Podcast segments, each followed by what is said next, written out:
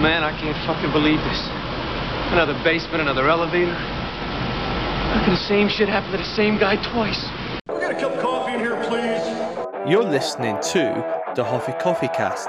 with Rhys Bolton and Rhys Jones. I get some coffee. You want some coffee? Okay, this guy needs coffee and cooler stat.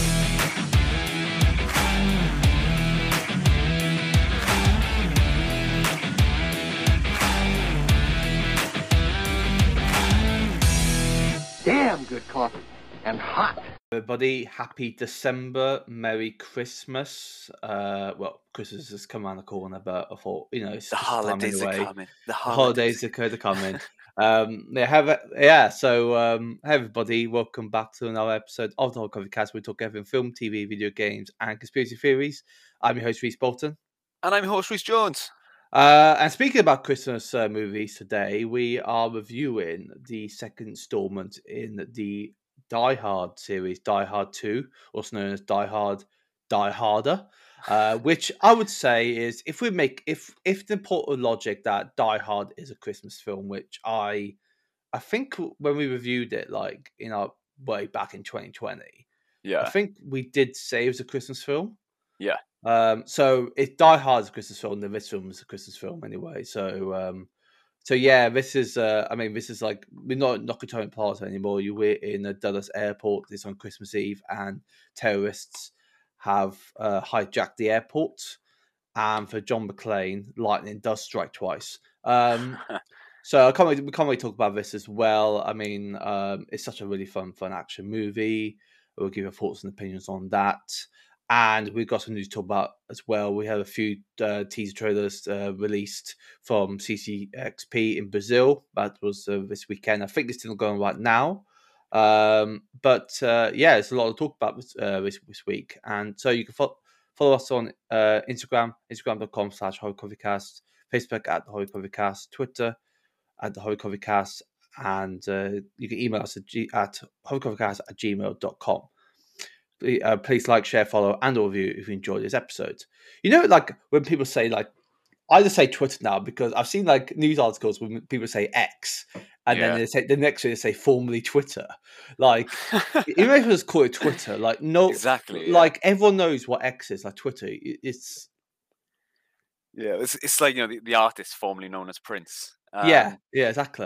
i- i- th- this is why you know like everything like going on with like Elon, like you know obviously like his opinions are his own, but like all like these weird things that he's doing is not good for business, is it? Like like changing the name of Twitter to X purely because he always wanted this. Like this is true. It's like he always wanted to have a company called X. I think he's just know. got too much money. To be honest, just He- he's like an stupid ego the stuff, size of a planet. Yeah, yeah. he he's literally the type to make like to make like a, a meme world or something like that in the future. I don't know. Like he's, he's Yeah. He tried to release um when he was with Grimes, he tried to release like some dubstep music and it was absolutely so abysmal. Yeah. Oh, he reminds me so much of uh of Kendall Roy. Does Kendall Roy's like in in his Yeah. He's got so much money, Yeah. but he just does stupid stuff with it. Like At least Kendall Roy has good taste in music. yeah, like the ep- L to the O You like- A N N E plane. It's like the episode where he has own birthday party for himself and he puts like so much money into it. And it's, It's just so, so like weird, egotistical. Yeah. I miss I miss Succession. I oh really god, I do. do. I do as Oh. well. It's it was it, it was a, it was his uh, it was a prime thing at his time. Um yeah, so um, I talk about you know, talk, talk about trailers today. Uh, what trade do you want to start off with? We've got a uh, well, we've got a couple to choose Ooh, can we can we please talk about uh, House of the Dragon season two? Yeah, yeah. We start with House of Dragon season two. So Ooh, I um, am I am frothing So to talk about in uh, uh, yesterday, um, Saturday second, um, this was uh, the House of Dragon teaser trailer for season two was dropped at CC uh, XP. Um, there were some calendar posters that came out before that showing uh, both uh, Rhaenyra Targaryen and um, Hallicent. how you know Alicent, Alicent, yeah. So um, Alicent Hightower, and it looks like this is going to be like the war has begun. Like, and from this Yes. trailer, we see like a lot of battle scenes. Uh, we see like there there are some moments which Uh, you, I can see remember from the books as well that is coming up. I mean, there's a shot of uh, I think it's cheese the throat to Helaena Targaryen's throat. Oh my god! And we know what's, yes. going to happen. Um, there's a couple of shots of Daemon riding uh, riding his dragon. We get a couple of shots of um, oh, Give we? yeah, you get a flyover yeah. shot, yeah, and you truly get the size of of Vhagar. Oh my god! yeah, and Um, you get to see the assembled Hightower troops as well, alongside I think it's um House Rosby, who are um Crownlands um forces. So they like live like next to King's Landing. Yeah. So I, I think the Greens um command uh, House Rosby. I'm not quite sure, but um we see um oh damn it, is it Elena? It's um one of uh, Daemon's daughters by um uh Laena Velaryon. I, I forget his daughter's name, but um, she's like screaming. We get to see, um, oh god damn it! Um, I think it's Sheep Stealer. It's a, a wild dragon who gets to be ridden by this peasant girl called Nettles. You see her sort of with like holding like a, a staff or something. yeah, I remember that. That's a, yeah. a new character. Um, I mean, you know, like like yourself, you know, I was hoping for a glimpse of uh, House Stark, but um, I, I think maybe we're gonna guess House Stark in like the latter half, maybe. I, I, I, I did go through the, the teaser and try and pick out Yeah. moments when there were soldiers. I was like, okay, I'm trying to find the banner of House Stark. I didn't. Dio But to be fair, this, yeah. this is Baraka probably gonna have like another trailer coming out later on anyway, so House Stark might feature in that. Hmm. Uh, but this, we get to see um uh oh damn um Criston Cole and um he's cut his hair for some reason. yeah, And you see that he's wearing the um the, the chain of office of the hand of the king over his Kingsguard armor. oh wow, So okay, yeah, it's development. Um he's he's beheading someone as well whilst he's uh, whilst he's wearing it, which is cool. Um it's all kicking off. Like anyone that's like unfamiliar with like what happens, it, it is oh my god. You get to see Aegon too as well. So um I- mean Aegon the second, you know, and he's there with all his sort of like loyalists. Um I think we get to see um Sunfire, his dragon. yeah, we do, we do. Um, yeah. we do get a moment where um it's also like in a forest where we see some some soldiers like riding out into this open field in between like uh Yeah. two in between like two forests or woodlands so Mm. um and we see this shot of two of two dragons like really really really good shot of two dragons like kind of uh, sat like on either sides of like a sandy beach and then we Yeah. got two characters and I, I don't know what that's going to be i don't know whether it's daemon and rhaenyra or it's probably is it going to be like i don't know rhaenyra meeting like someone from um Yeah. how you know um I think it might be Rhaenyra and Aegon, so it might be Syrax and So it's basically maybe. basically they're going to meet and you know yeah, kinda maybe dip- they'll hash out maybe. diplomatic kind And, um, diplomatic kind yeah. of like treaty or something There's a um a, a little like cutaway, a tiny thing of um uh Daemon, and he's like hacking down with his sword, so with um Dark Sister, and in the background you see a weirwood tree. So I'm instantly going like full tinfoil hat, going, oh my god, like is he sacrificing something to the old gods or? Well, we shall see. It looks really. it just cool. really, really it just really, really, really look good, and um, I think like for the, for them releasing eight episodes for this next season, I think if it's going to be very focused on a lot of fighting and battles, I think that's that'd be worth it. Um, yeah, and uh, I mean, I really enjoyed the first season. Like, I think I do enjoy the whole, the kind of like the the right, you know, the kind of like the origins of kind of like this civil war, where it's going to go Yeah. and stuff like that. And um, you know, even though- even though there wasn't much fighting, you know, Game of Thrones has always been really done really well with this political kind of like conflict, like outside the battlefield as well. Um, Yeah. So that that got me really, really gripped and, and uh, you know, really engaged. yeah. And for this, obviously, we're going to be seeing so much fire blood, like Oh, like God, so yeah. many characters are going to die. And I think this is going to go on for another couple of seasons as well. This uh, civil war with Yeah. dragons. So, uh, yeah. So I, I'm looking forward to it. I, I- don't know when they they it's coming out in summer. They haven't released like a date yet. Um, but um, I'm looking forward to it. It's really really hyped for this trailer. Um, next trailer I want to talk about actually. Um, another show coming out is we have got um well, we've got the boys uh, season four, another show returning in 2024. Yeah. Uh, the, we had Gen V uh, came out a couple couple months ago. We both enjoyed that, and now we've got our uh, look for the boys season four. We haven't got a, uh um, release date yet for the show, but it looks like to be a lot darker. This one, I don't know why. The Yeah. lighting and color just kind of feels like this might actually be the point. But basically, we have seen like the last two seasons, like the you know the heroes have not the heroes, but like the protagonists have won. Like they defeated Yeah. like Stormfront, and they you know um they they- you know they kept they stopped Soldier Boy and stuff. But I think in this series is going to be the point where maybe Homelander wins, like something like he win, like Mm. so we we we get some really really cool shots. I think Victoria Neuman basically wins um, her campaign. We see a shot of Yeah. that. Uh, we get a shot of uh, Karl Urban, Billy Butcher meeting with Jeff Dean Morgan. We do get a shot of uh, Black Noir. Now, there's a theory that Sam in Gen V becomes Black Noir. Um, Oh, cool. so that's gonna be interesting whether that's gonna play into that or not. Um, there we have we have a shot of um, Homelander with his son, like in a crowd full of people. We do. It looks like it's going to be very much a very f- a big fight between like superhero rights and basically like superhero control, um, and um, it's going to be very very like grayish, very very complex. Um, we looks like we've got some new superheroes joining Seven as Yeah. well. Uh, I did put out like another, uh, an, uh, like a female character, a female superhero who's looks like she's taking over Starlight's place or Maeve's. Um, we oh, there's the, the end of the shot with um, Homelander is covered in blood in like the elevator. Oh, that oh god! It's, it, when you see a Homelander with blood covered on him, it's just like oh, oh, you just know like shit's about to go down, like or shit's just Yeah. happened.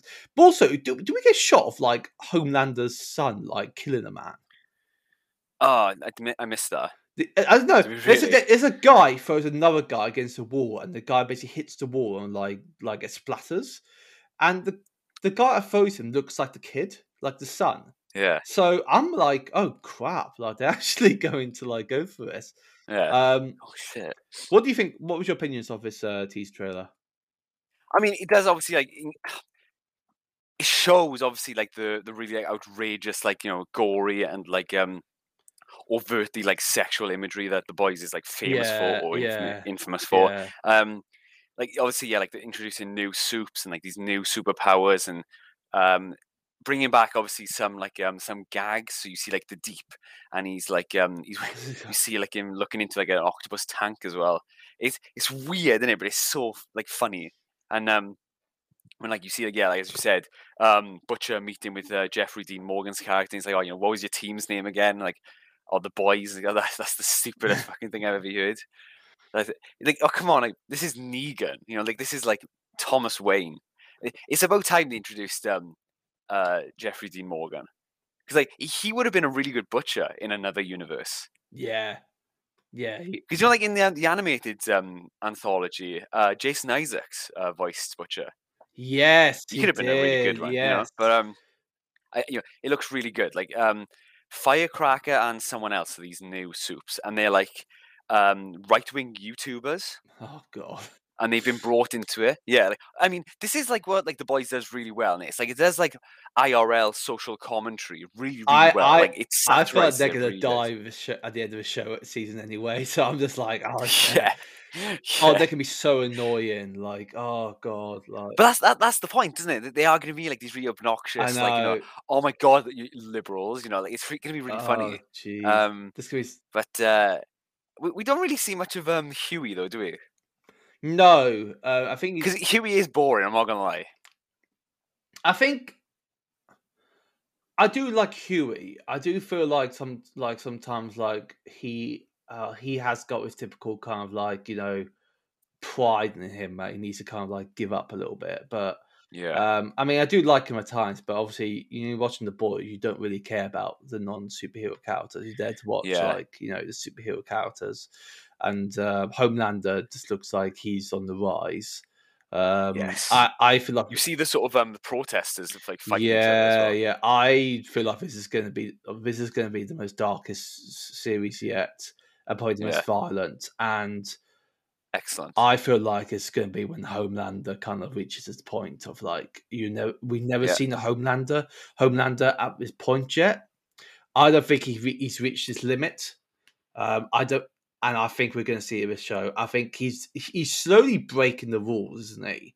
And he's Yeah. and he's so I think something's going to happen in this series where it's going to be kind of like there's no going back, and like we're going to Mm. see like Homelander as the as the unstoppable Homeland villain, super villain, where he becomes where the home the super the Homelander he's still regards as a superhero to a lot of people, but now he's going to turn into the super villain.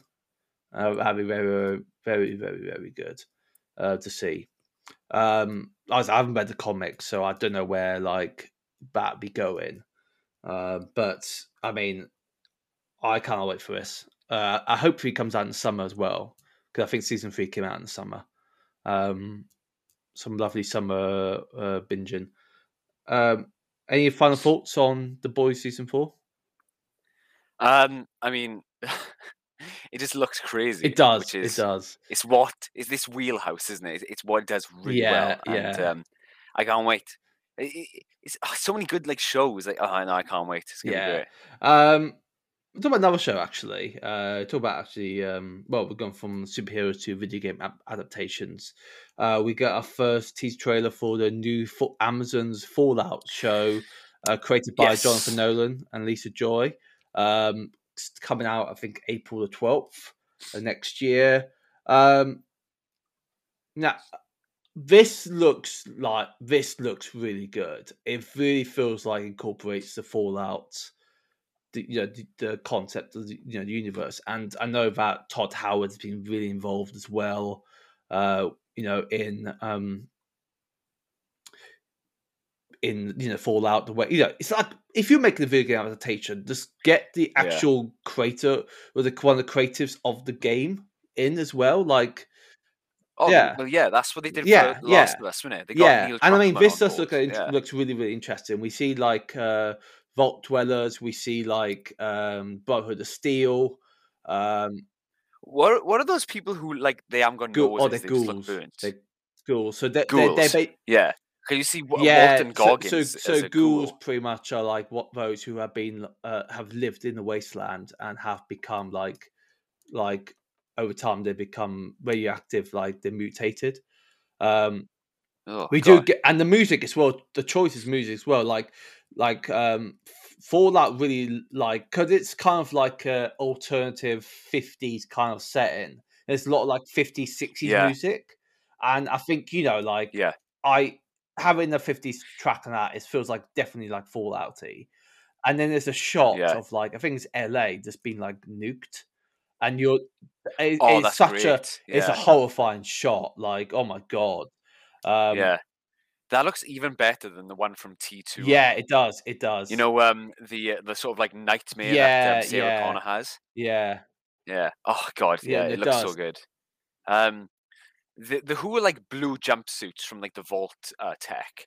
That is like I haven't played much Fallout, but that is like very like iconic of the series, isn't it? and and they know that like they need to do exactly what for uh, the Last of Us did, in that they need to, you know, yeah, it's going to be like Nolan and Joy's interpretation of the game, you know, for for their series, but they know that they have to do it in line with the established um, yeah, law, yeah. I guess, or like you know the precedent and and the obviously um, mechanics of that universe. They have to, don't they? They have to um, show respect, and it does look really good. Do you know the, who like the giant um, blimp or like airship? Yeah.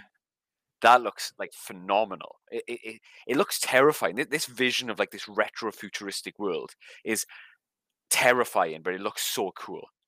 And uh, My only gripe is that they should have played it to um, "The Wanderer" by Dion. That would have been oh, great. that was, that's the the Fallout trailer. 4 song. Uh, no, you have to change it for Yeah. that. Um, uh, it looks like this is not going to follow the storyline one any of the games, so it looks like it's going to be its own setting. Um, and uh, I mean, we've got um, Ella Purnell, who has been like I've seen her in Yellow Jackets. Uh, she's playing Lucy. That looks like it's going to be, you know, the character that leaves the vault and you know uh, explores the wasteland. Uh, and a Kyle MacLachlan is playing Hank, who is the uh, the overseer of the vault. Um, Yeah. And we get a couple of characters as well. It looks like it's going to be like following a bunch of different characters. Like, Well, that, that's Yeah. Kyle MacLachlan. What the hell? I thought it was um I thought it was Justin Purnell. Justin Purnell. You know the um the guy who voices uh, Jerry from Rick and Morty. Is it is it the guy with one eye? No, no. Uh, there- there's a quick. There's a quick Ah, shot right. of uh, Carl MacLachlan, like he's looking for like a window. Um, Ah, right. So- okay. He's gonna. Uh, he's the the overseer of the vault. Um, it looks like it's gonna be like different kind of storylines happening. Um, because I know, like in obviously in the game, it's like one, pretty much one basic storyline. Um, Yeah. and uh, Because I mean, like Bethesda Yeah, usually does that. Yeah. They have one one main storyline with some. Yeah, I hope it's a very. It's not. I hope it's not a very complex storyline because I know. was it? Fallout Three was about the main character going out to find their their their father in um in the Yeah. wasteland in Fallout Three, um, and then in Fallout Four, it's about um. It's about the, the the the main character going out to find his son who's been taken by bandits. So it's a very com- Yeah. complex plot, and I think you are gonna we are gonna see a lot kind of like military factions in it as well, and there's gonna be some conflict with like Yeah. the Brotherhood of Steel. It's a lot of seriously, Caesar's there's a Legion. lot of lore that's gonna go into it. Like, yeah, Yeah. uh, but My only um like reservation is that this is Jonathan Nolan um and Lisa Joy, and their like involvement with like Westworld. Obviously, they did get a bit I don't know overcomplicated for I what it should have been. So I'm hoping they I mean, kind of strip Fallout back that. doesn't need to be. Sorry, Fallout doesn't need to be overcomplicated. Like it's got- it's quite it's a simple premise. Like you can you can touch on a little bit of themes now and again of like humanity and like the apocalypse. Yeah. But I mean, I think, I think, I, I, I mean, I think Jonathan Nolan, like regardless of, of like how I felt about Westworld, I think he's an exceptional storyteller, anyways, and Lisa Joyce as well. And uh, I'm looking forward to seeing what they bring into it. So I've got high hopes, um, definitely. And Amazon have been doing really well with a lot of their shows. I just hope it's. I mean, Yeah. I say that Wheel of Time, but then the Wheel of Time really kick start kicking off in the second series really well. So, um, Yeah. You know, this has, this has been the case sometimes where new shows come out and the first season's not really that great, but then the second season really like yeah, it blows its away as well. Like, um, but Yeah. I um, I'm looking, yeah, I'm definitely looking forward to this. Um, another video game adaptation uh, teaser talking about is we've got uh, the trailer for the second season of Halo, the Paramount Halo. Uh, the first season came out last year, and then we get a new one coming out. I think around about February, so that's gonna be, that's going to be good. Uh, it looks like we're going to get the Fall of Reach, which is this. Um, for those of you who played um, Halo Reach or read the book, The Fall of Reach is basically about when um, one of the one one of the big big uh, human colony worlds gets basically invaded by the Covenant, and uh, all of- all of humanity have to uh, basically escape. And this is really really big event in the Halo lore that kind of like leads to like the, the discovery of the Halo ring. Um, so basically looks like it's going to be covering it. Uh, obviously, uh, we've got Pat, uh, Pablo Schreiber back as Master Chief. Uh, we do have a couple of characters appear as Master Chief as well. Uh, it's quite quite a quick trailer. Um, I mean, I I wasn't a big fan of the way they went with the first series. Um, I they really tried to change the Halo lore in a bunch of different ways. Uh, that I wasn't a big fan of, but I really hope that it kind of like push that aside and now they kind of focus on what Halo's about. Like, you know, because it's they really try and tie a lot of things in basically about how Master Chief has like visions of the Halo before he encountered it, and it's they they're trying to add add quite a lot in and change a lot of stuff around. I hope like for this for no, hopefully we just get like kind of like main plot being like, look, it's just going to be us trying to survive the Covenant invading Reach. Yeah. Um, what what are your opinions of this trailer? Um, ah, yeah, like I'm gonna leave like my feelings of like the first season aside.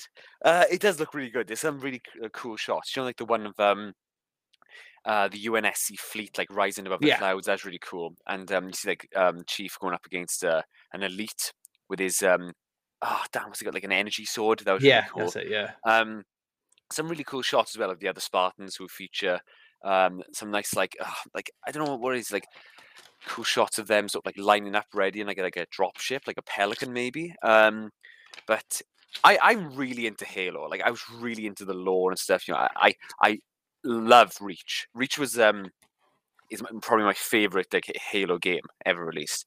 Um, I just hope that um, uh, they they do it right. You know, they they stick to essentially the, the story that's already been established because it's there. You know, they just have to adapt it. Um, and the, maybe some stray away from some of the things which they were trying to accomplish in the first season. Um, I mean, again, you know, we get to see like Halsey and um, Cortana as well, uh, Captain Keys, and uh, I, I do like uh, Captain Keys, is a really good character. But um, you know, let's get a bit more of a development between the relationship of uh, of uh, Chief and uh, Cortana.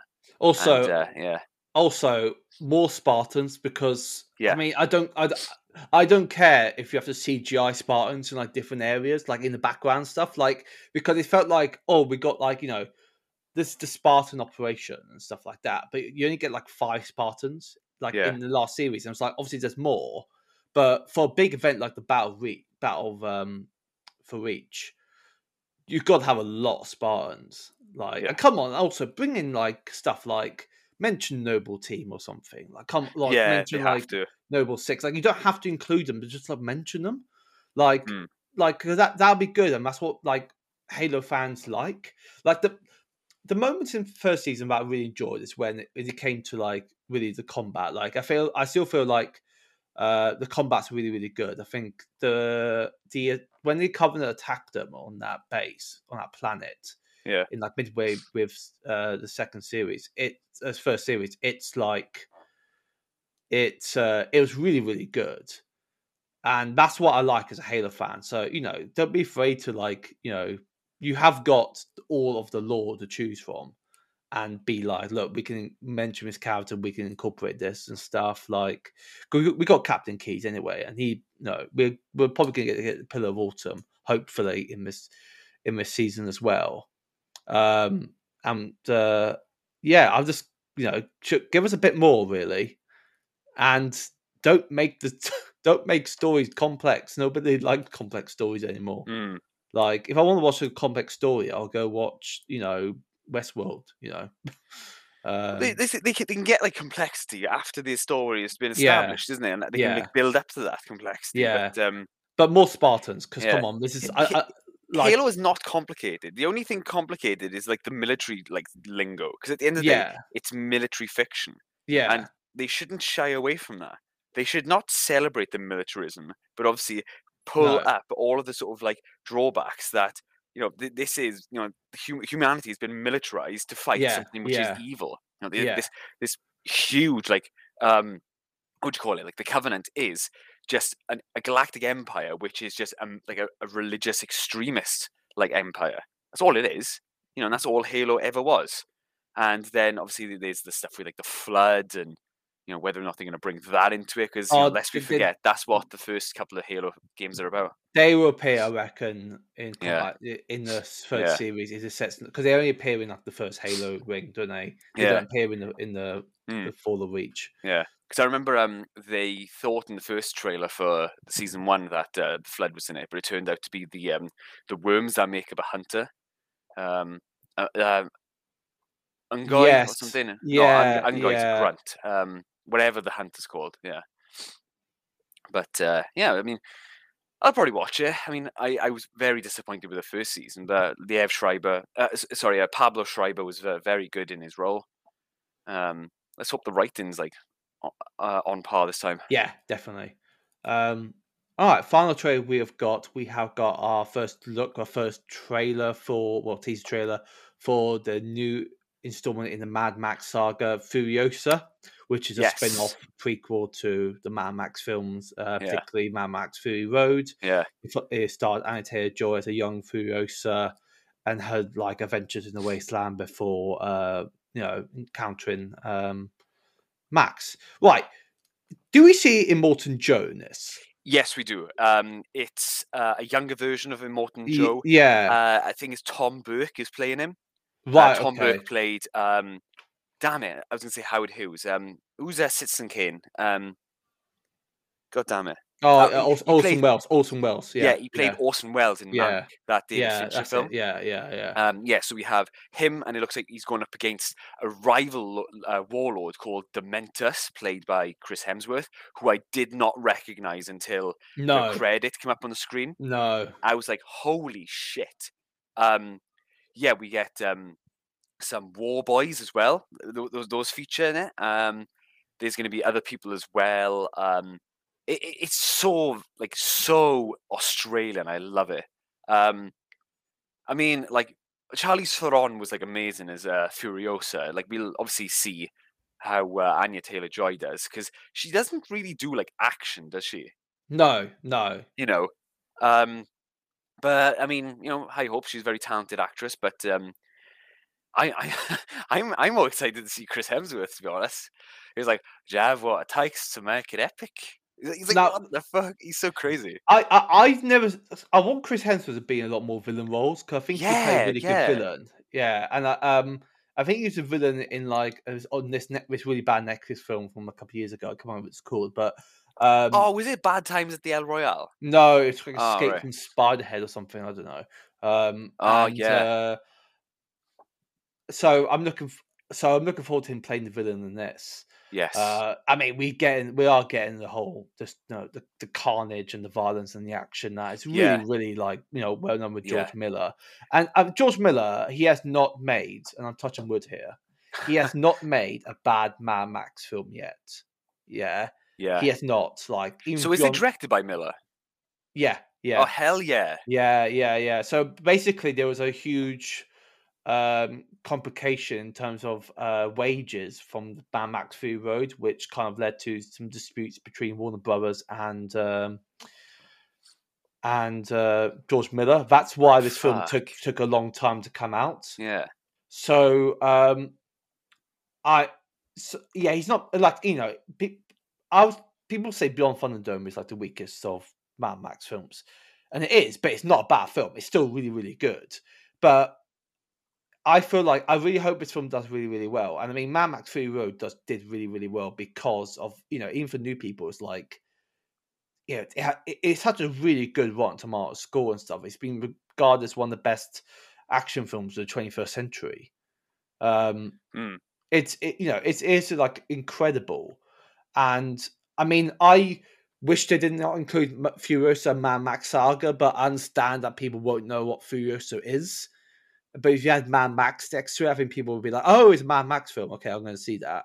Um, I, I'm looking forward to it. I mean, Mad Max Fury Road is just.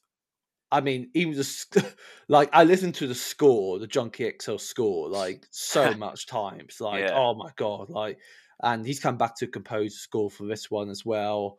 Uh, it- it's like George Miller came back to do Mad Max and say, I Max Fury basically was like, this film is just going to be about a chase scene through a desert with, and I'm going to show everybody how to, you know, how I am one of the greatest actor action directors of all time, and he proved it. like even now, some films like now that like heyday of like the peak point of action still aren't like Mad Max Fury Road. Um, and it, I I can't wait for this. It it really feels like uh, it's gonna be a good odyssey of Furiosa, and basically like it's her becoming the person that we find we Yeah. meet meet her in in Fury Road. So um, I can't I can't uh, I can't wait for this. It looks so so good. Yeah. Um, I've only recently like become a fan of George Miller because like um obviously you know I, I saw um uh, Mad Max Fury Road, but then so you know all, all the sort of like um Happy Feet films were really good, and then like he made um Three Thousand Years of Longing with um Idris Elba, which was Yeah. like really good as well. yeah, So yeah, like I'm I'm excited. It's, it it looks great. Like the, the whole look of it, and feel like you, you get that this is the, the ins- insanity's there. You get it. Um, he's he's one of the yeah. directors that basically can like take a couple of years out and then come back and make a really good film, and people Yeah. be like, yeah, he, he, he's still a man of his craft. yeah. Um, he makes films that he wants to make, you know, and because of that, there's yeah, as you said, like his craft is evident and, and his his um, passion for the filmmaking is there. So yeah, it's um it's fantastic. Yeah, definitely fantastic. All right, that's all our teaser trailers. Um, it was, I mean, I, I'm so looking forward to 2024, all this coming out as well. And you know, there are going to be some delays with films because of the strike, the Yeah. pre- strikes that just happened. But I mean, I think we've got a lot of TV to talk about as well coming out um, next year. So that's a new segment. Let's talk about. Uh, let's now move on to talk about uh, Die Hard 2, Die Harder. So, uh, Die Hard 2 is a 1990 film, the sequel to um, you know the action blockbuster Die Hard, uh, directed by this one's directed by Renny Harlin, who uh, did uh, I mean, uh, you know, film uh, films like Mindhunters, Cliffhanger, and the really bad The Legend of Hercules. I think he's like people say he's one that in Sweden he's like people love him. He's a really really popular and really successful Swedish director. Uh, this was written by Doug Richardson, who uh, wrote the screenplay for um, Bad Boys, and uh, Stephen E. Does uh, uh, Sonia, who um, wrote obviously screenplay for uh, Die Hard and Judge Dr- and Judge Dredd. It's based on the the book Fifty Eight Minutes by Walter Wag- uh, Wager. Uh, cinematography is by Oliver Wood, who's done uh, Face Off, Step Brothers, and Miami Vice. yeah, The music Face by Off's Michael- great. Yeah, Face Off's really, really great. And the music's by Michael Kamen. I mean, Michael Kamen, we covered him in Highlander a couple of, couple months ago. He's done so, so much. Uh, Robin Hood, Prince of Thieves, etc., etc. Um, stars Bruce Willis, uh, Bonnie Bedelia, William Atherton, uh, Reginald VelJohnson, Franco Nero, William Sadler, John Amos, and Dennis Franz. So, um, we covered Die Hard. Well, it feels like it's, it's been a lifetime ago. Back in, yeah, we covered it back in like 2020, so it was like nearly four years ago. Um, and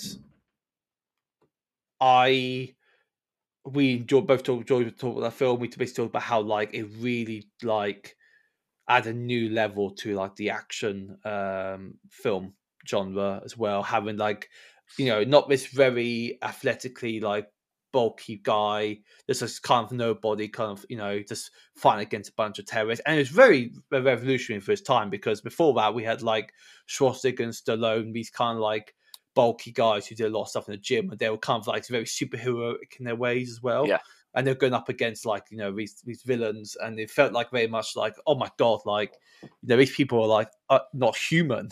But obviously Die Hard posed a question of like okay we're going to get like a normal everyday guy a cop and he's going to basically do what Stallone Schwarzenegger have done in previous films, but how we're going to see how he does it, and just the way that like you know, um, uh, John McClane pretty much has to learn that he knows his limitations and how he tries to over- overcome them and stuff like that. Obviously, we had a really great performance by Alan Rickman. Uh, you know, the idea of Nakatomi Plaza has been like a crucial kind of like you know point of reference for Christmas as well. Um, and obviously, Die Hard did create the whole debate of whether Die Hard is a Christmas film or not. So, which still reigns to this day.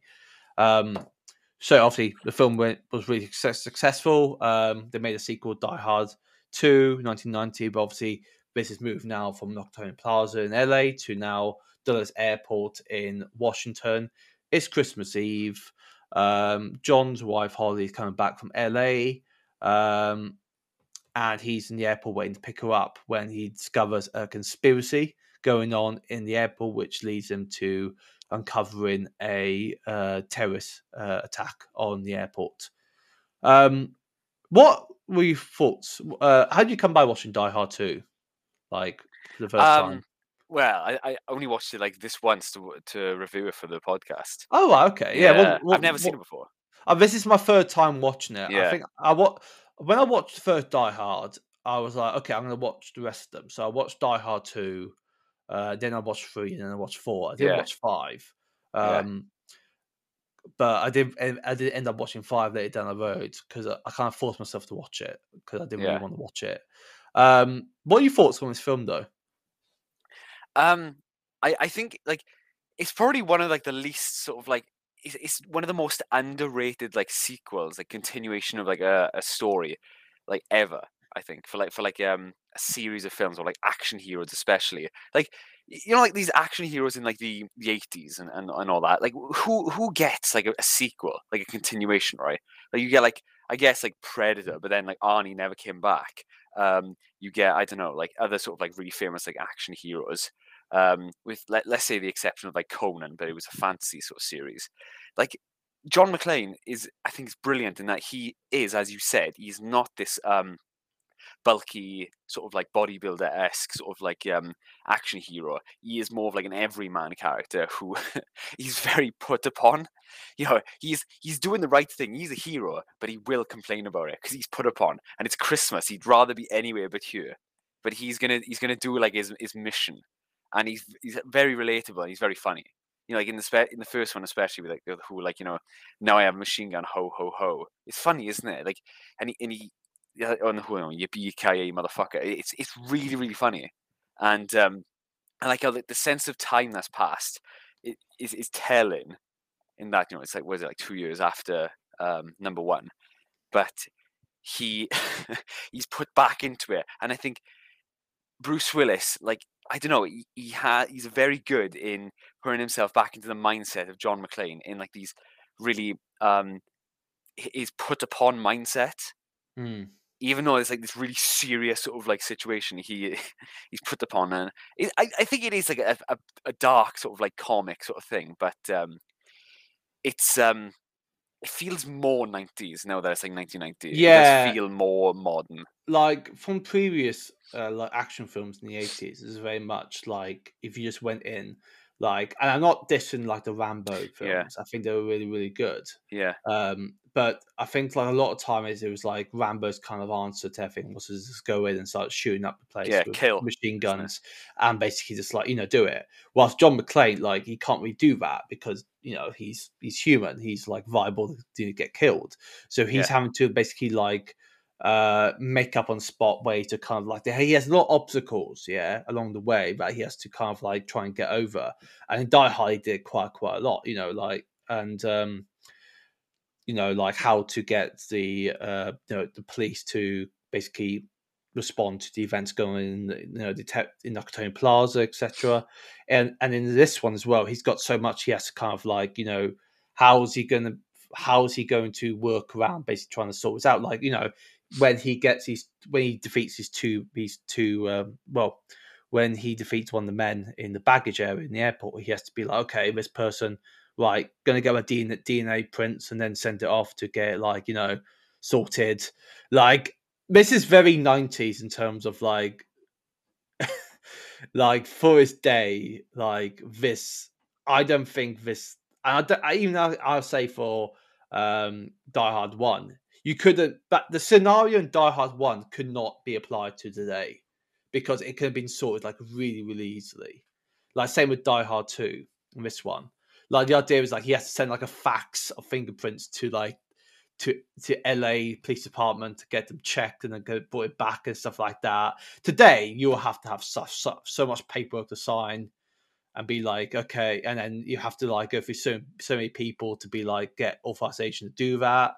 So you know, like, and obviously then we're like, you know, we are in a 1990s airport. We are in a pre 9/11 kind of like aviation world. I mean, we we covered.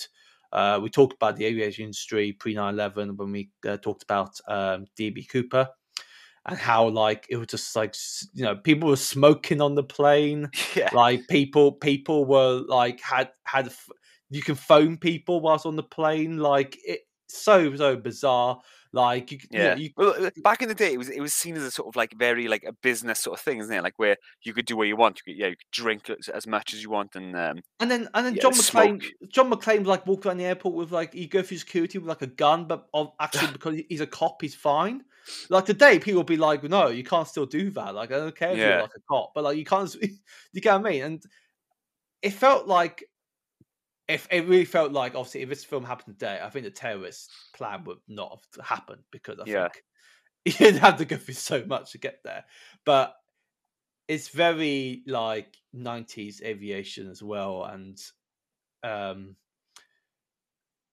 it and you know i think the idea of like you know terrorist attacks in airports have always been like a big thing even before like Yeah. you know what happened in 9-11 and stuff like that so they're always trying to you know uh, having this kind of be really much like a hit to home as well being like well this is kind of like this can happen.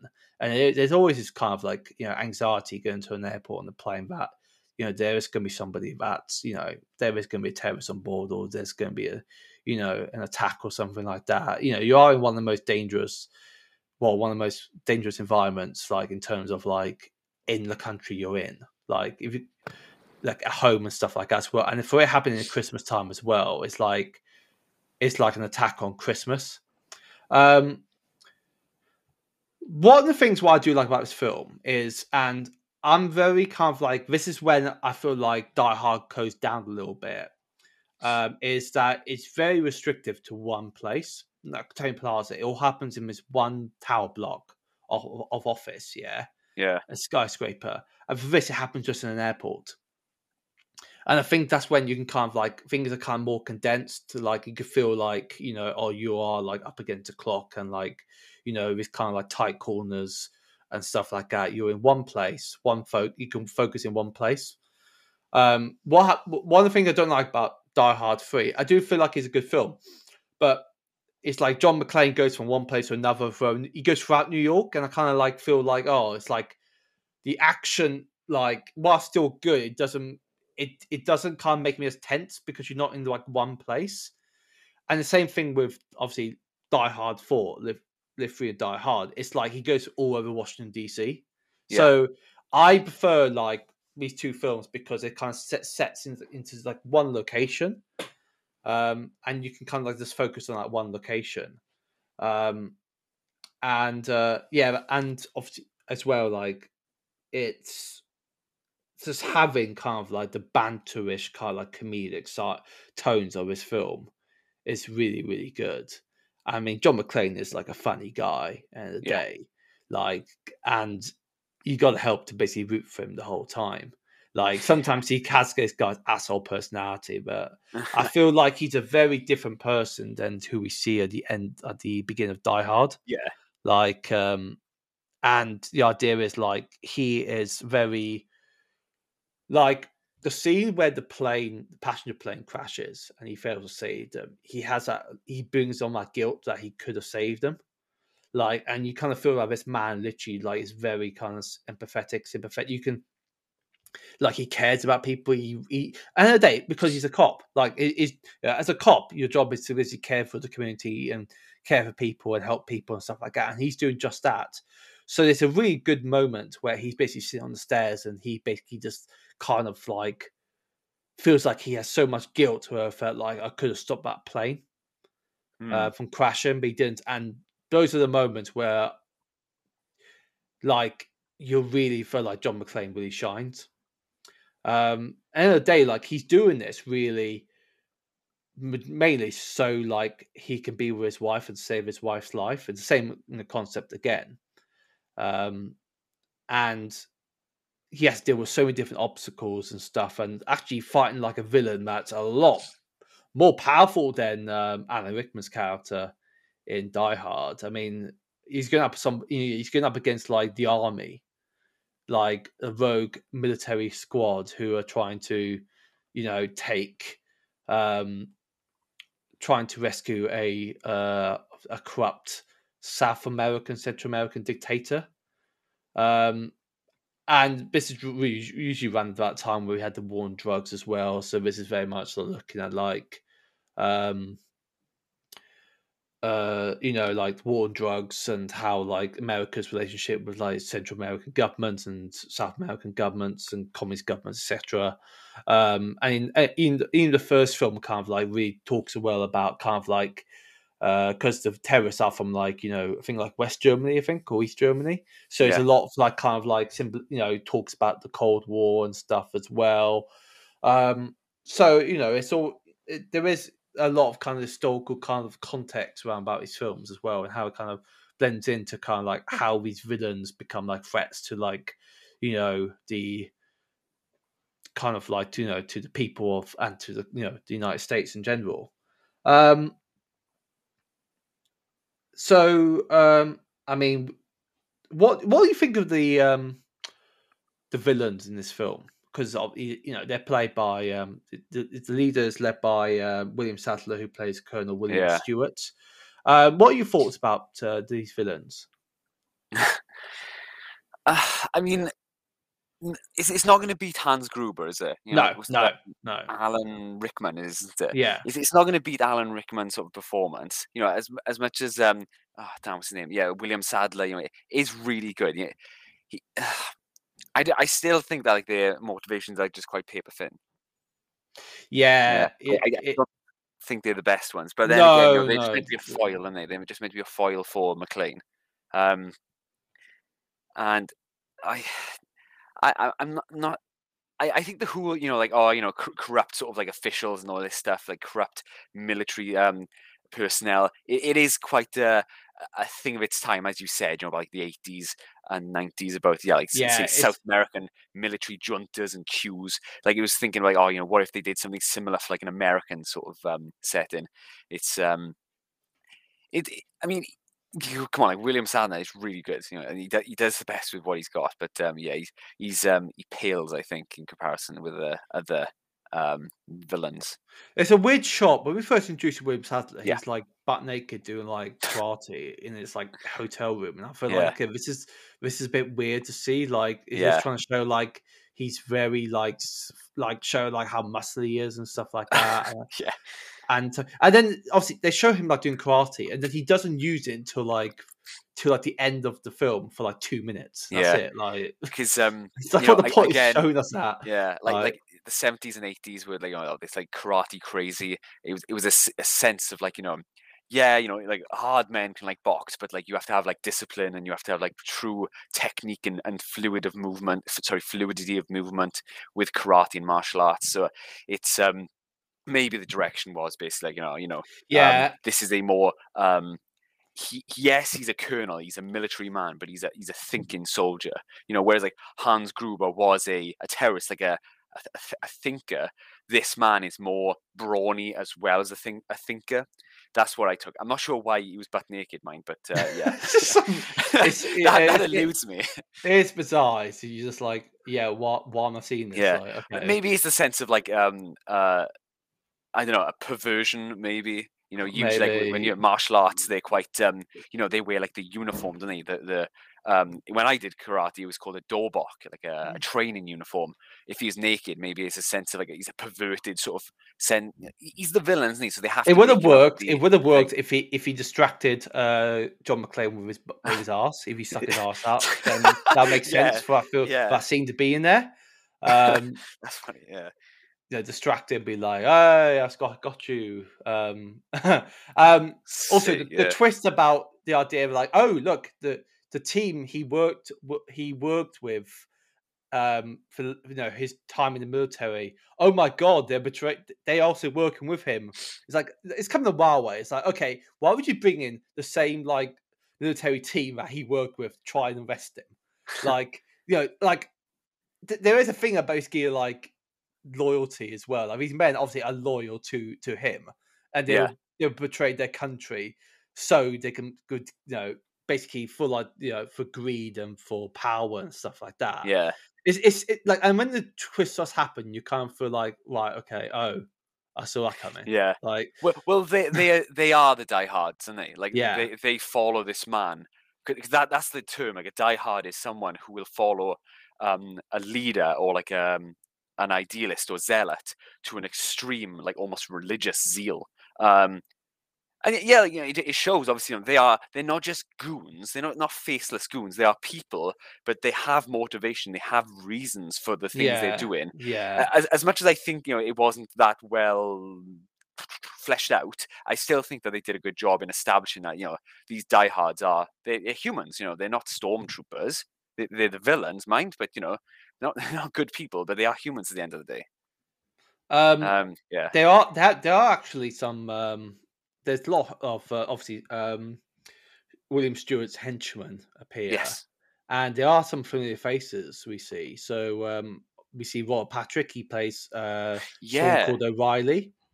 Uh, John Leguizamo plays Burke. Now, apparently, he was supposed yeah. he was in supposed to be more scenes, but they Ah. had to cut them because he was ca- he, he was too small. He was too short. No apparently. Yeah, that's the reason. So he's in one. He, he's like quick. He appears, but he doesn't actually ever seem like focused on him. He's literally like on on like you know the the t- you know, computers and stuff. That's really it. yeah. Um, we do have um, uh, Mark uh, Boone, Mark Boone Jr. Uh, Oh, you yeah, know, hi- Sons you know him, Anarchy. Son Yeah. Yeah, yeah, yeah. And then we also get Patrick O'Neill, who is a uh, the American sportscaster.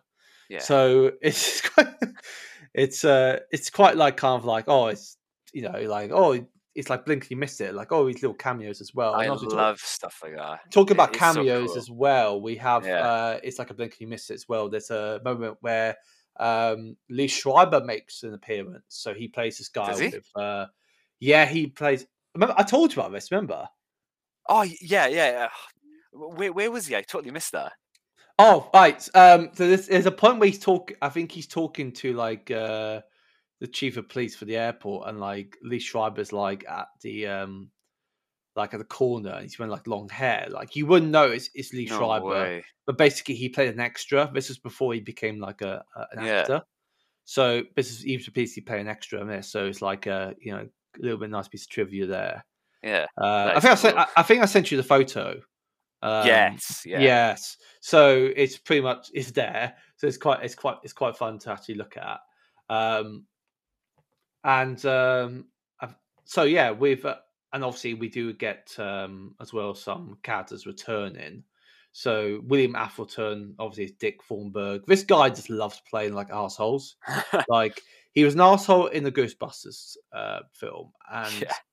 He's an asshole in the Die Hard film. Now he's back again. He's just kind of like this really sleazy journalist who basically was Yeah. like he's someone who would literally like he would he's like he's literally like uh kind of like the guy from Nightcrawler in terms of like he's Oh, someone God, that like if his like Um, friend crashes car he will come over yeah. and film it like Yeah. Oh my god. like- yeah he's he's the type of basically like I don't you know, he- Lou, Lou Bloom. Yeah. Yeah, fucking creep. Yeah. Yeah, because in the Nightcrawler, like his friend like gets shot, doesn't he? Like the, his Mm. his assistant gets shot, and then he, he like records it rather than help him. Like it's freak. that that part is really de- the that's really dep- uh, terrifying to watch.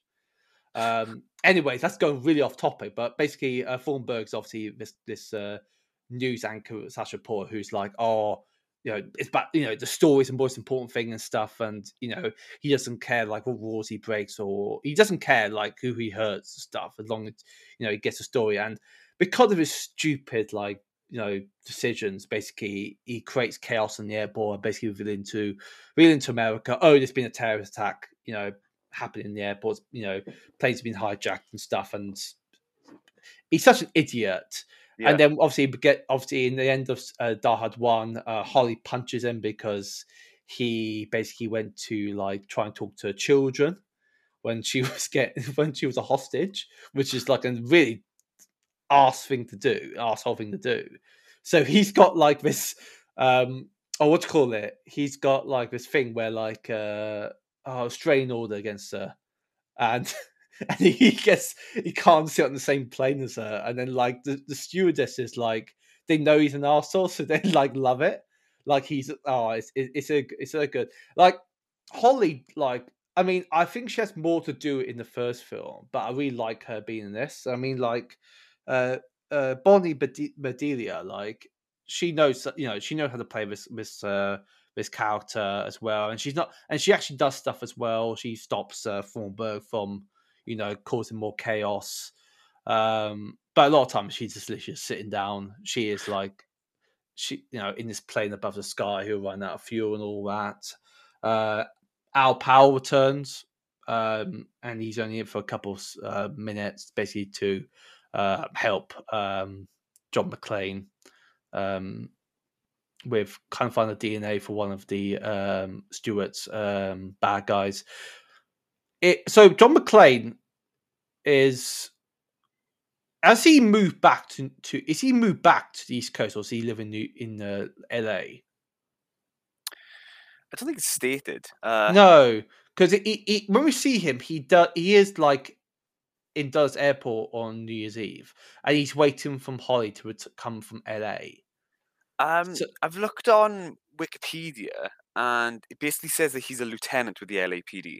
Oh, okay. So, oh, okay. So he does live in um, Yeah. LA. And that's uh, actually that's one of the things I, I find get a bit annoyed annoyed a bit with Die Hard with Vengeance, the third one. Is that like he does this whole thing. Die Hard one, it's the whole thing of basically he's trying to like put his life on the line to save like Holly and Yeah. all the people like on there. He does the same thing with in the second film, and then the third film, like they go for like a divorce, and you're like, Yeah. it feels a bit kind of like what what was the point? Like you know, like if they if they had troubles in their marriage anyway, and then they're having troubles in marriage again later on. It feels like I, I understand like it's human, like you know, couples do have like tr- troublesome moments in their marriage and stuff, but it felt really much like it's one of the core points on the first film and the second one why he does what he does to save her, and then at the end of it, they're like going for a divorce in the third one. Yeah. It feels just yeah, I don't know. That that thing really a bit annoys me a bit. um so we also get um uh new the new chief like Captain Lorenzo, Ca- Captain Carmine Lorenzo, played by Dennis Franz, um, who is basically supposed to be the the, the, the head the head cop who doesn't listen to anyone below him and he thinks he's in the right and stuff. Um, and at times he does get quite annoying because he's the one who's still like even when Yeah. everything's happening, like he still gets annoyed by like feels like John McClane's in the way, and he still doesn't believe John McClane. And it, it, eventually, after a while, he does help him. Um, I do love the scene where um, um, they're in the car and he introduces him to his brother Vinny, and he's like he, he's the he's the cop and basically ticketed John McClane for parking Yeah. his car. I thought that was so funny. um, again, like this character is just it's uh, he, he's he's he's funny. He's got some really really Yes. funny fun moments, and uh, you know, and the idea is he's supposed to be the point of like it weirdly in the first film like the uh, you know the police power is on the side of McClane, so McClane's literally got like the police as an ally in Yeah. Die Hard, but in this film it's like they're kind of like an opponent as well. And I think it's kind of like, uh, as he says, it's kind of like you're like, you know, a small fish in a big pond. And Mm. It's like, you know, the idea is like, oh, you come into my territory, tell me what to do. No, uh, you know, this is my territory. Like, you know, you're you're an outsider. It's all Yeah. that kind of attitude. And this happens, you see it so many times in films where people with big egos come together, try and work together. And it's just Mm. like, nothing gets sorted until like, like, till like the end of the film. Um, um, but he also actually talk about another uh, character uh, actor that plays. I forgot. We do have um, Colm Meaney as uh, Windsor pilot. He's one of the pilots of the British plane Yeah. that crashes. Um, obviously, you know, I just love it how like the people die, the innocent people who die in this film are like the British, like coming back, but and probably a few Americans. And it's just like the most British thing, like the most British like flight, and then it just crashes. I just, Yeah. It's, it's, like a, it's a joke, is it it? It's like, is, it's it is, it is, it's- it is. Like, like uh, I, I'm surprised we, we there's no British man says, "I say we are about to crash."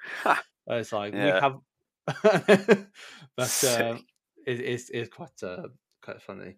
Um, the plane, I mean, the plane crashes with this film are really really good. And I don't know if they used. I'm gonna look this up actually. I Um, think they use bigatures. so was that real planes or was that just like make fake models? Um fake models, but like uh, like big sort of like things, you know. I know because I think like three different planes, three planes crash in this film. Like Yeah, it'd been impressive if they actually had like like decommissioned planes to blow up, but I think it, actually for like budget, I think that makes sense to have like uh fake ones. Um Yeah, definitely. Um so uh just have a look now. Go, quickly on this. let's have a look at the, the production. Um, obviously they use you know stock footage of planes at the Hmm. airport, but um, let's have a look. The um, I'll say for a Christmas film, this is less Christmassy than Yeah. Die Hard the first one because, I mean, it happens like on Christmas Eve, but also it's like in a Christmas party. It's like a works to Christmas party that, like, you know, whatever that happens, and you know that's why uh, Hans Gruber and his men storm um, storm Nakatomi Plaza. This one is set in Christmas, and you know people come back home for Christmas, but I wouldn't say like apart from that, like you could re- like it's not. I would say it's less of a Christmas film than Die Hard, but it's still. I mean, you know, it depends. Like if it's if it's set during Christmas, then it's kind of Christmas film, and this is set during like Christmas Eve. This is like the Yeah. the last Die Hard film to be set during Christmas.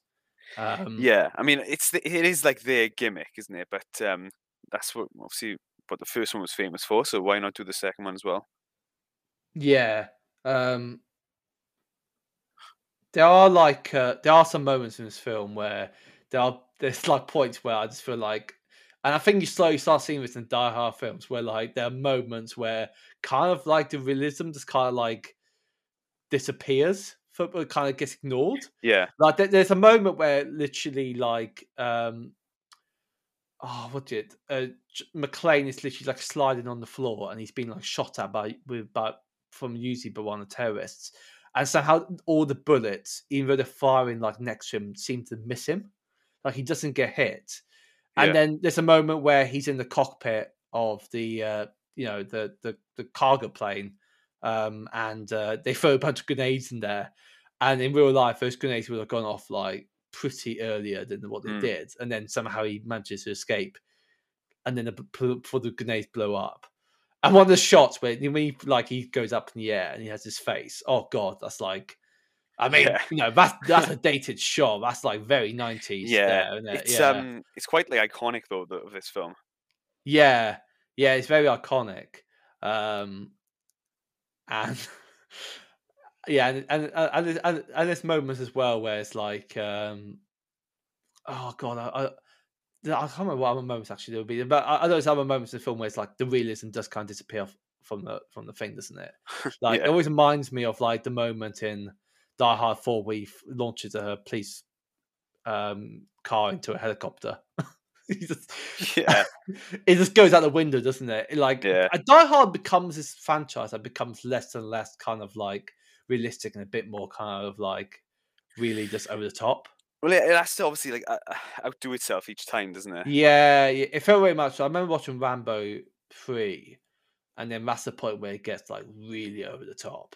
Like when Yeah. Rambo literally leads like a one man fight against Soviets in Afghanistan.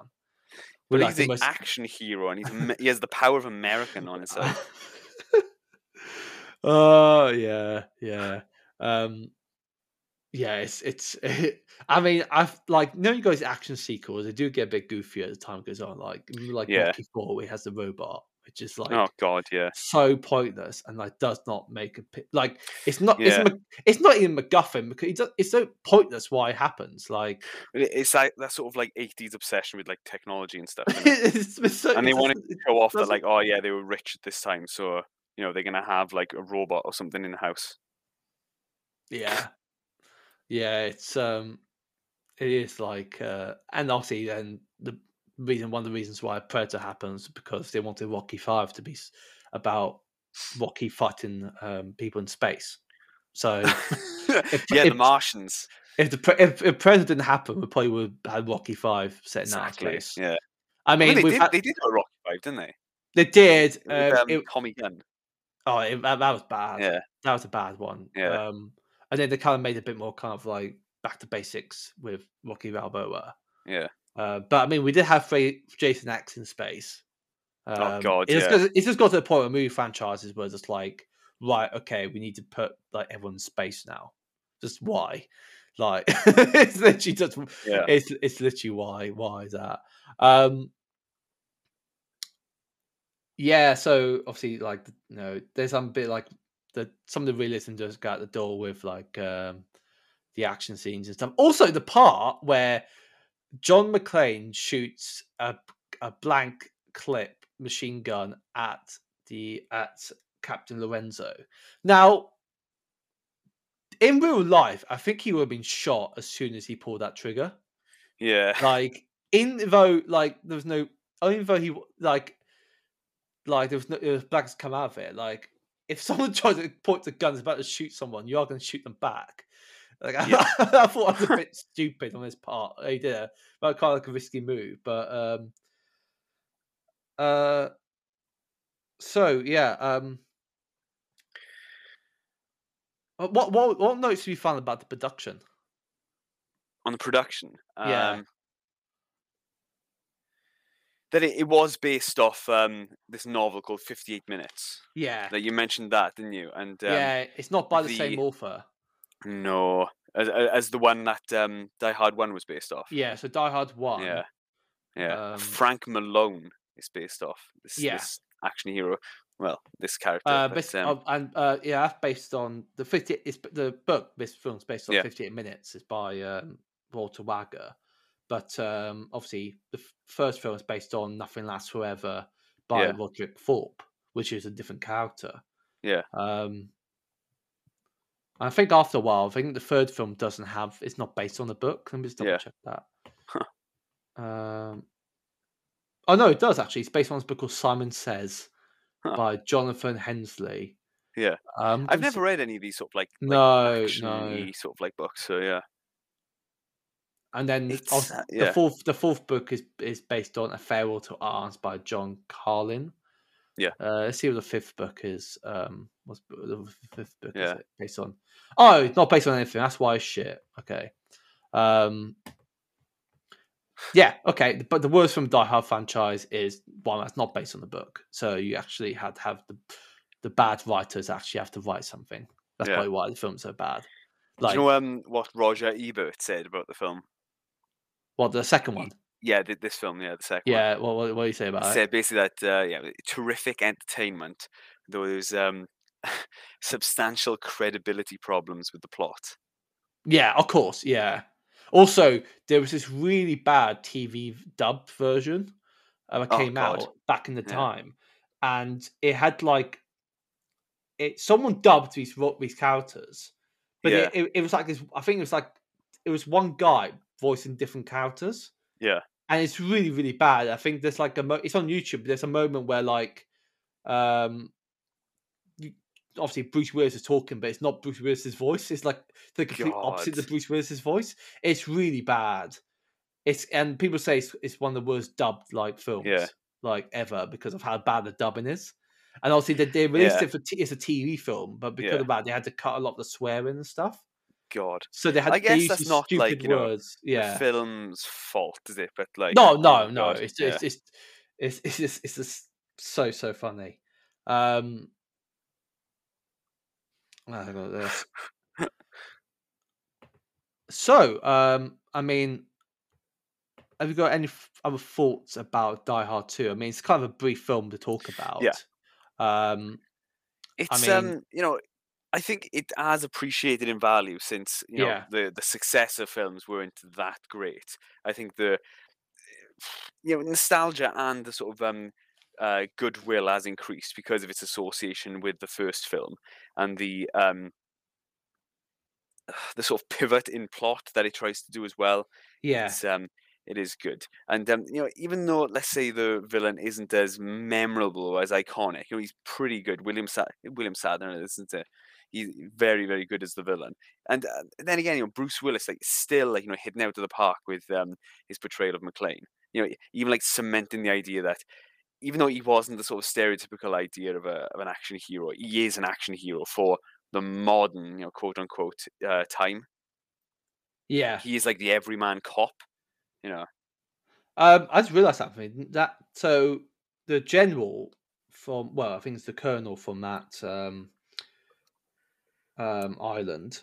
Yeah. Um, from the um, the Latin American country, it's called. Um, it's actually from Val Verde. Yeah. Now, do you know where Val Verde is? Is is is from? No. It's the setting. It's the country from Command Commando. Oh my god. So they're basically implying Die Hard set in the same universe as Commando. um, that's quite that's quite that's quite funny. Yeah. Um, yeah, so William Sadler trained for seven, several months in karate and tai chi to prepare for the ending fight scenes film. Jesus. Honestly, why you train for several months when you're doing like a two minute scene? Like, Well, maybe he thought It's it was just- more. I know, I know, I know. I'd be annoyed if you're like going for all that and then. Um, uh, so yeah, all the all the airlines featured in the film are invented. No real airline could agree to be featured in a film depicting terrorist acts as an, air, an airport. It's understandable. It's bad publicity. I Yeah. think it's bad publicity as well. Um, uh, John McTiernan had planned to direct this film, but could not because of his commitment to directing The Hunt for Red October. Uh, Bruce Willis was paid $7.5 million for his work on the film. Jesus. Um, it's, uh, I mean, this, I also, of all Die Hard sequels, this is probably the most successful, I think. It, it Yeah. really feels like it's close to the original as it possibly can. Um, and uh, obviously, a lot of it is to do with the idea that, you know, it's set in one place. It's very kind of like, um John McClane, like it shows kind of like John McClane like on vulnerability as well, but also showing like how um also showing like kind of like how developed John McClane is because like how obviously fighting Hans Gruber in the first film was like a new thing for him. But like for the second one, in watching the second one, you could tell that like the way he reacts to stuff and where he kind of puts stuff together is really quickly. He's like he's like knows now, like Yeah. because of the experience in the event of the first Die Hard film. Um, obviously the points of realism kind of go out the window as well. Um, there are, I mean, the plot is kind of basic, which I think it has to be. The action is enjoyable. It is very much like if you want to watch, Yeah. i- if you want to watch like a very easy nineties or eighties action film, this is definitely it. Um, it's it's just basically action all all around. It's just enjoyable.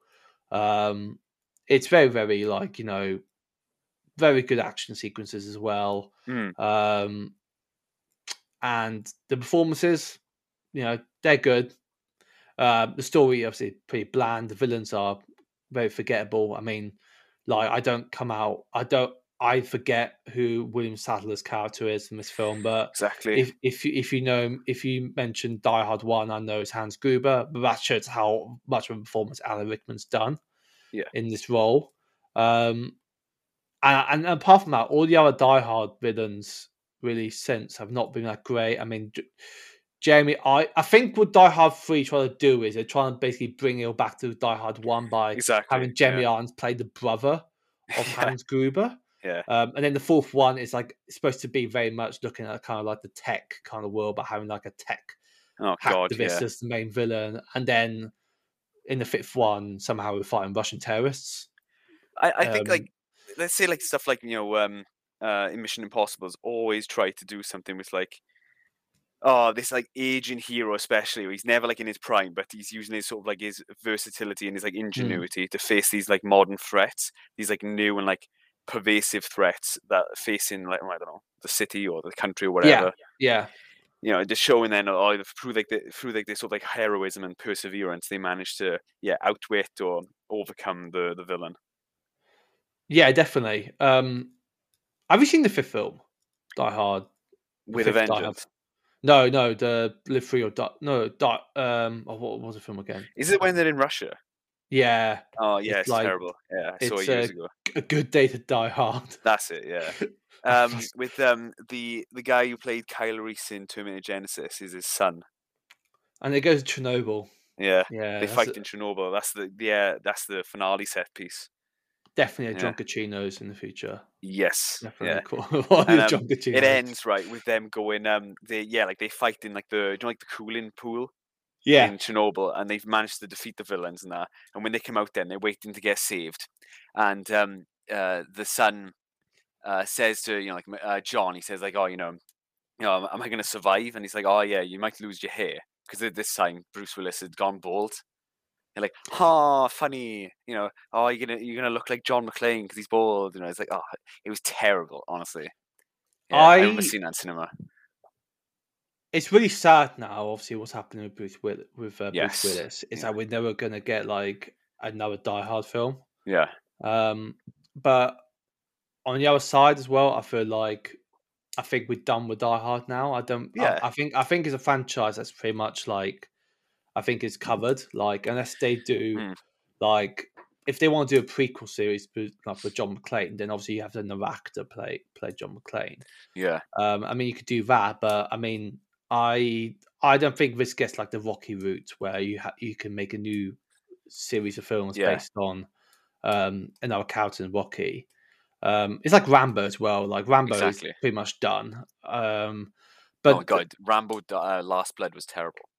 Yeah, and then they they, they were saying there's like Sylvester Stallone came out and said, "Oh, we might do we might do a sequel." And it's like, well, you know when you have films saying "Last Blood," it's Yeah. supposed to be the last. Like, do you get me? Like, That's I- I- uh, that's Sly not knowing when to stop. That is. no.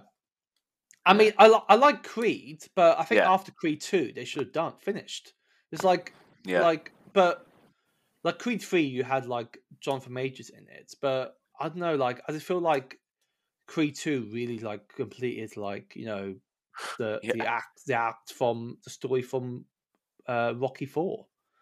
Yeah, um, I think with right. Die Hard, I think I mean these films are always going to be remembered anyways. I mean, you know, number five probably will people will choose to forget it. Uh, but you know, films like you know, especially this one and Die Hard One are definitely definitely up there.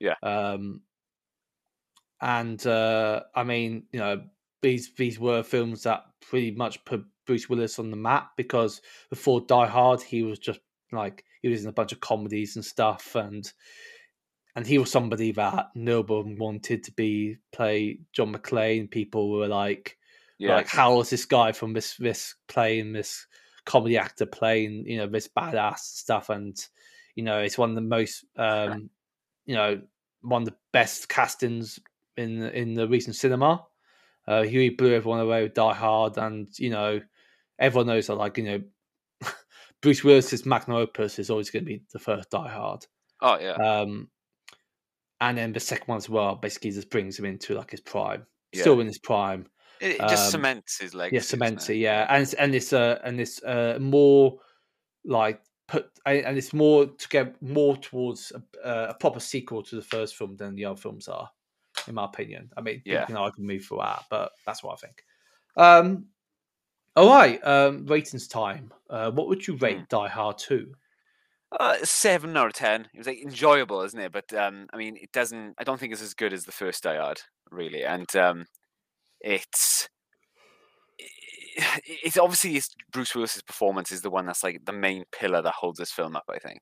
Yeah, and it is very good. Yeah, Yeah, um, I'm gonna give it a seven point five out of ten. Yeah. Um, as I said, like uh, the villains are forgettable. Uh, the storyline isn't as great as the first one, but it's it's still fun enjoyable in this. In this, like the action Mm. sequences are really really good. We get a very like a developed uh, John McClane, and I just and the- moments are funny when he's like, you know, how can uh, how, how can this happen to the same guy twice and stuff like yeah, it's so funny like and the quotes just like really just off the roof like it, it's Hmm. this is like definitely this is like the like an this is like definitely like an end point of like an 80s action film oh the yeah, 80s and then kind of the beginning point of a 90s action film as well Yeah. um and i mean you know you can argue which decade's got a better action films the 80s or the 90s um it depends on really what you know what your yeah, but each each decade of action films have like something different as well. Yeah. Uh, but obviously the eighties is a bit more kind of more Cold War based, whilst the nineties is a bit more kind of like you've got private mercenaries, you kind of got uh, corrupt uh, billionaires and stuff like that. Hmm. Like There's that sort uh, of like gang gangland sort of like violence. I think, yeah, yeah, Yeah. yeah, yeah. And that came along. and- that, that came, yeah. really came along as well with James Bond Mm, in in, yeah. the, in the nineties. And I think um like in the nineties as well, like sort of like the techno thrillers were starting to really take off. Yeah, Like yeah. um oh well, it was a really good one. I think it was with Keanu back in the day. Uh, really good like techno thriller. No, no, I lie. It was with um uh Will Smith and um Gene Hackman. It was a really good like sort of um uh, techno thriller. Um dated now, but like oh my god, like the the writing was very, very good. There's also um, in the nineties we start seeing a lot of films where the villains aren't like from outside of America. Mm, They're yeah, like in they're like American soldiers who are basically uh, basically fed up with the corruption of um, of the American government yeah, and and who and I feel like with Colonel William Stuart, one of the reasons why you know, I think plainly, if, if you want to look, if I if you look into it too much, I might be looking too much. But basically, William Stuart, uh, obviously, he sided with like the you know renegade colonel because of obviously greed and profit. But maybe the part of it is the reason why like he's very dissatisfied and you know st- uh, not happy with the way the American government's going. Yeah. So that's why he he basically um, changes swap sides, and then obviously the reason why uh, Ed Harris's character in The Rock takes over Alcatraz to use it as a hostage basis because he wants the demands of, you know, he wants the American government to meet his demands. So yeah. you the nineties is getting this point where you, you're getting a lot more kind of like internal enemies than kind of external. Mm, that's that's Because interesting actually. It's yeah. the point where like the enemies after the Cold War don't belong to a map anymore. That's, they that's can't- really cool. Yeah. Yeah. Mm, Um like the eighties is where very much it's like, oh, it's the Russians or it's the the Chinese or it's you know the a South state, Amer- isn't it? Yeah. the South American like cartel gangs and stuff like that. But the nineties now is a bit more kind of like, well, these enemies are like terrorists that don't belong to like a flag or, or on a map. Um, and I think um, uh, the more modern you get, the more I guess existential the threats become. It's yeah, not yeah, um, like how many you know goons are left like to kill in the building. It's more um, countdowns to viruses or pathogens, uh, stuff like Yeah. that. You know, yeah, um, or, or let's say like you know, d- dirty bomb is, is that's a that's a very popular um, trope in the nineties, wasn't it? The dirty Yeah, bomb.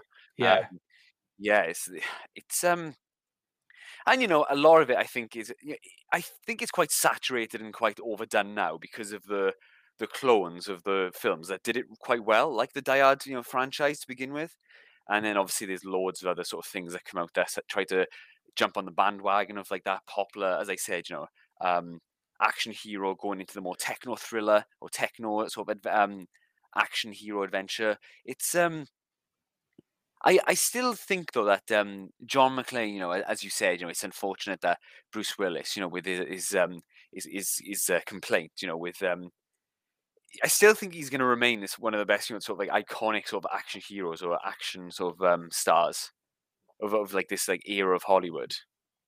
And um, I don't I don't think they will reboot. They might do something like Die Hard like as a series, which is basically a similar premise, but they, I don't think they'll they'll resurrect the character of John McClane. yeah. Exactly. It's like it's it's like Rocky or Rambo. Like, why are you want to reboot those characters? Like, yeah, because it's name recognition, I guess. Yeah, exactly. And they probably will do down the road because you know Hollywood is too used just like to reboot Yeah. stuff all the time. it's easier, isn't it? It's easier than just creating something new.